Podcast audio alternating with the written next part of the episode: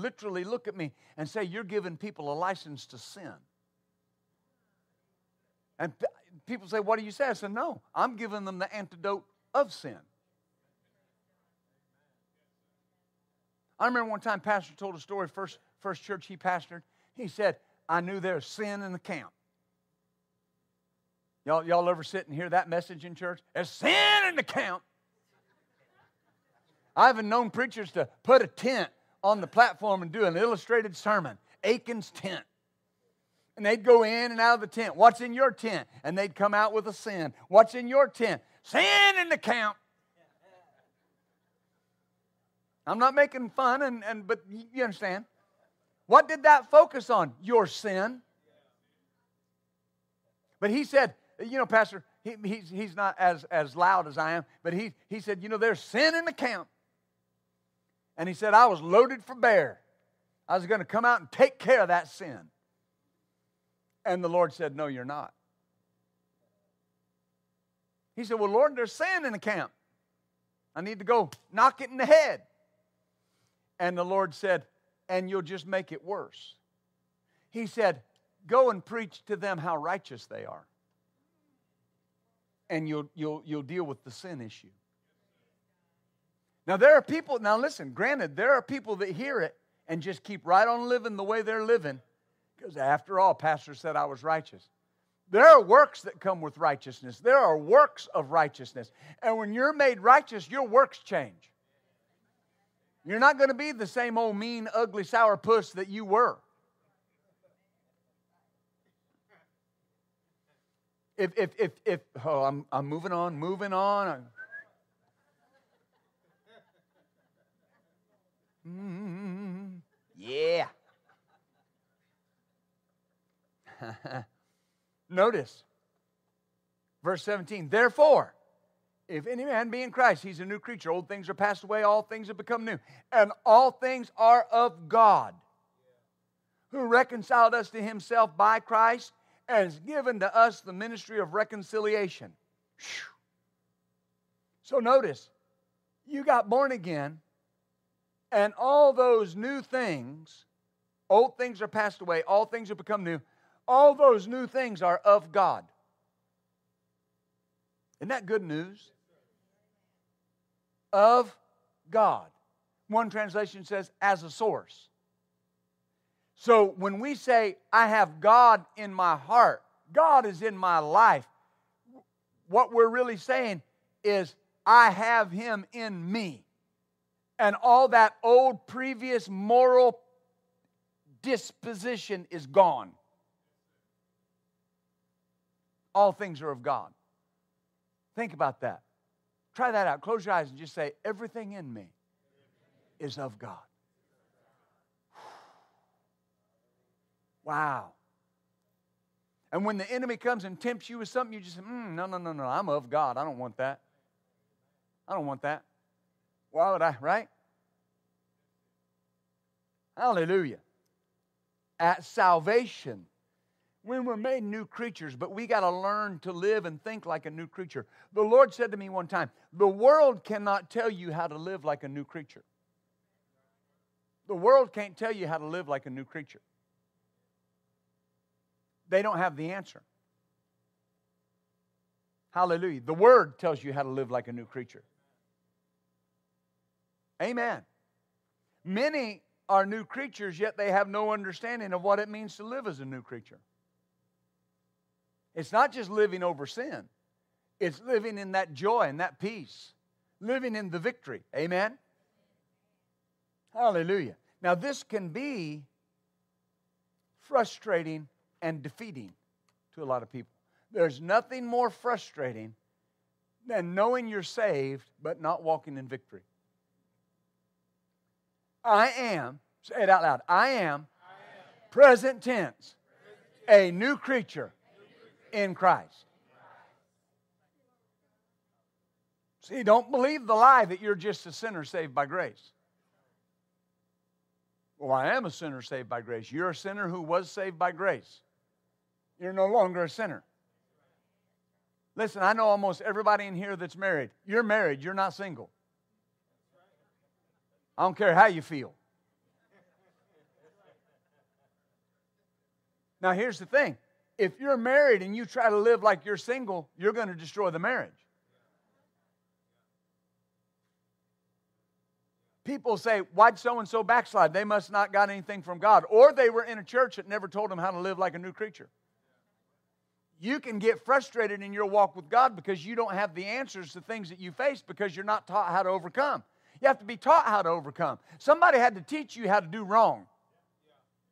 You got to learn how to do right.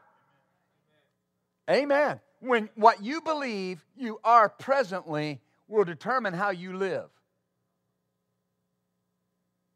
And understanding that I'm a new creature will free me from the bondage of who I used to be.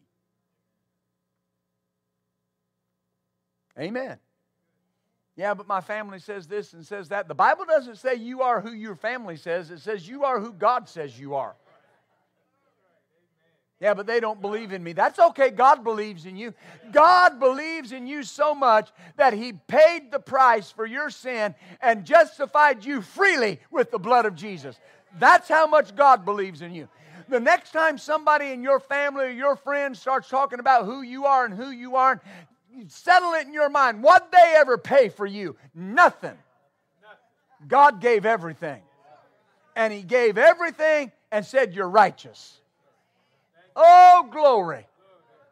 You know, Paul made a statement when he was writing. He said, he said, you know, that God sent Jesus into the earth to save sinners, of whom I am chief. And then he said what he had done. He said, he said, I was a blasphemer. I was injurious. You know, that word always got me because I kind of like the word injurious. I'm going to tell people, don't you be injurious to me. But then I, I looked at and I found out what it was. It's, it's where we get our word masochistic. Paul's saying, I enjoyed seeing people suffer. The Greek says he would go into Christians' homes and grab them by their feet and drag them down the street. And he took pleasure in testifying against them and having them put to death. Took pleasure in that. He said, That's who I was. Ha ha. He said, But God be thanked. God was merciful and He forgave me. And He said, I became a pattern for you that no matter what you've done and no matter where you've failed, God is merciful and God is forgiving and God will cleanse you. Glory be to God. Whew. Don't believe the lie. Don't believe the lie. Look at Second Corinthians, you're right there in verse 5, or chapter 5, look at verse 20. Now then, we are ambassadors for Christ as though God beseeched you by us. We pray you in Christ's stead be reconciled to God. For, in other words, you might as well be reconciled to God because look at this. For he hath made him to be sin for us, who knew no sin that we might be made the righteousness of God in him. Is that what it says? Jesus became sin so I could be righteous. In right standing with God. Now, again, that's elementary, but what's the enemy do? He tries to convince people that if they make a mistake, if they fail, or even if they don't make a mistake, or even if they haven't failed, that somehow there's a separation between them and God. They're not righteous, but the Bible says you are. Righteousness is not a feeling, it's standing. I am righteous. Oh, hallelujah. Look at 1 Peter 3, 1 Peter chapter 3 and verse 18.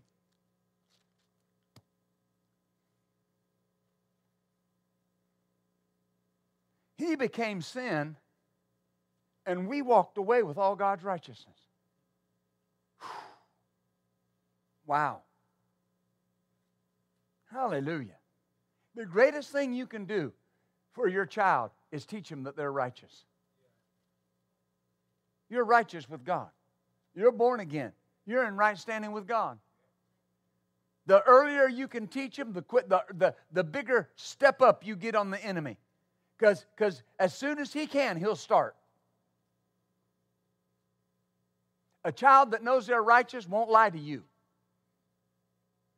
They won't hide things from you because they believe in the righteousness of God. They believe in the forgiveness of God. They believe in the mercy of God. You understand? Why do kids hide something? Because they, they, they, they don't want to feel bad and they don't want punishment. And they don't, they don't want to look bad in your eyes. But when you settle that, look, you're righteous before God. And if you make a mistake, you confess it, you admit it, you tell God, you tell me. God will forgive you, I'll forgive you. But don't hide it. Righteous people don't hide things. When somebody really believes they're righteous, they're not sneaking around the back alley trying to fool around. Because I know I'm righteous. I know I'm righteous. I have no desire. I have no appetite for this world. Amen. 1 Peter 3:18. Christ also once suffered for sins, the just for the unjust, that he might bring us to God, being put to death in the flesh, but quickened by the Spirit. He suffered once for all, the innocent for the guilty, the unrighteous for the just. The righteous for the unrighteous, the just for the unjust, the innocent for the guilty. Something happened to Jesus, and because it happened to Jesus, it doesn't need to happen to us. Hallelujah. The righteous for the unrighteous, the just for the unjust. I was the unrighteous, now I'm the righteous. I was the unjust, now I'm justified. Hallelujah. That all happened when you raised your hand, bowed your knee, confessed with your mouth, believed in your heart, confessed with your mouth that Jesus was Lord. The just for the unjust, the, right, the, the righteous for the unrighteous, the, the guilty, the innocent for the guilty. Hallelujah. I am now the righteous. Look at Romans 3. We read this a moment ago, but I'm going to reiterate this.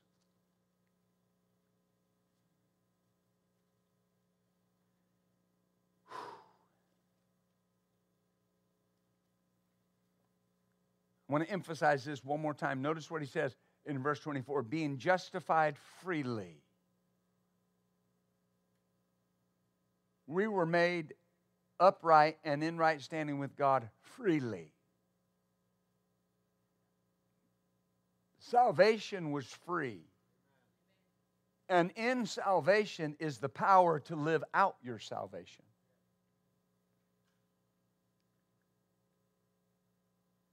A lot of people find living out their salvation difficult, and that's because they do not understand the truth about what happened to them. You know, even though it happened to you, you got to take a stand. Because the Bible makes this statement it says, The eyes of man are never full. That means there's never enough. I told a guy one time, he was, he was they, they were talking about uh, an affair, somebody committing adultery. I said, if one's not too many, a thousand's not enough. That's got to be your mindset. I'll have people come and ask me, they'll say, Pastor, is it a sin for a Christian to drink? You know what I always say? Why you want to know?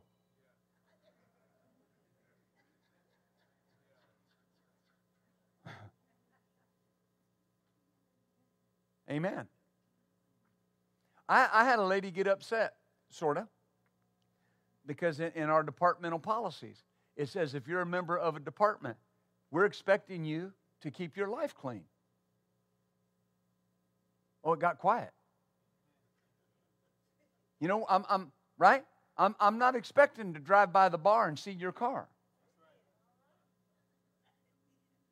And, and, and this lady said, Well, you know, but I like to, you know, I go to weddings and, and I like to drink wine, you know, at the weddings. If they're drinking wine, I'll drink.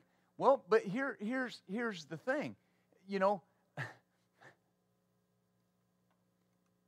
why is that an issue? Is there anybody in here that can tell me one upside of getting drunk? You remember?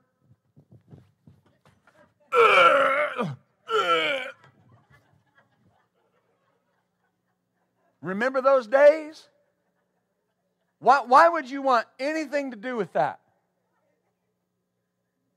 Putting your face in a place that was never meant for your face.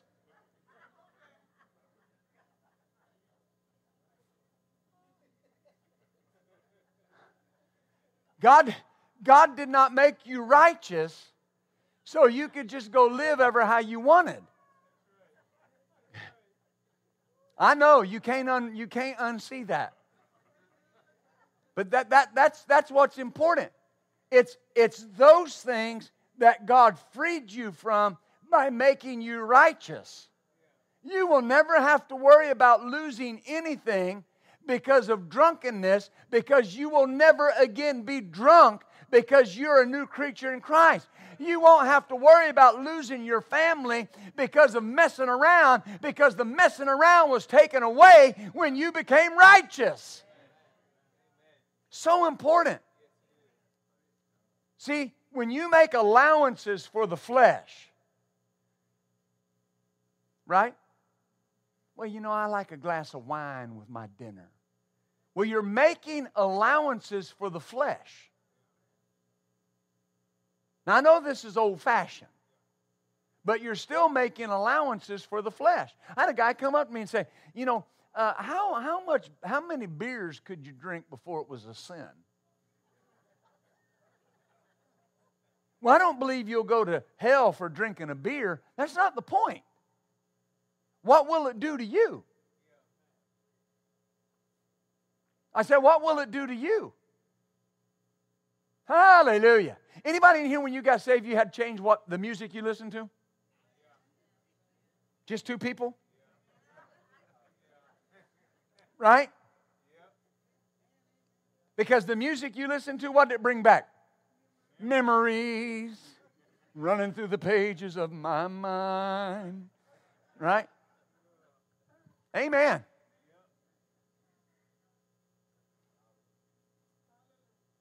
Why, why did you change that?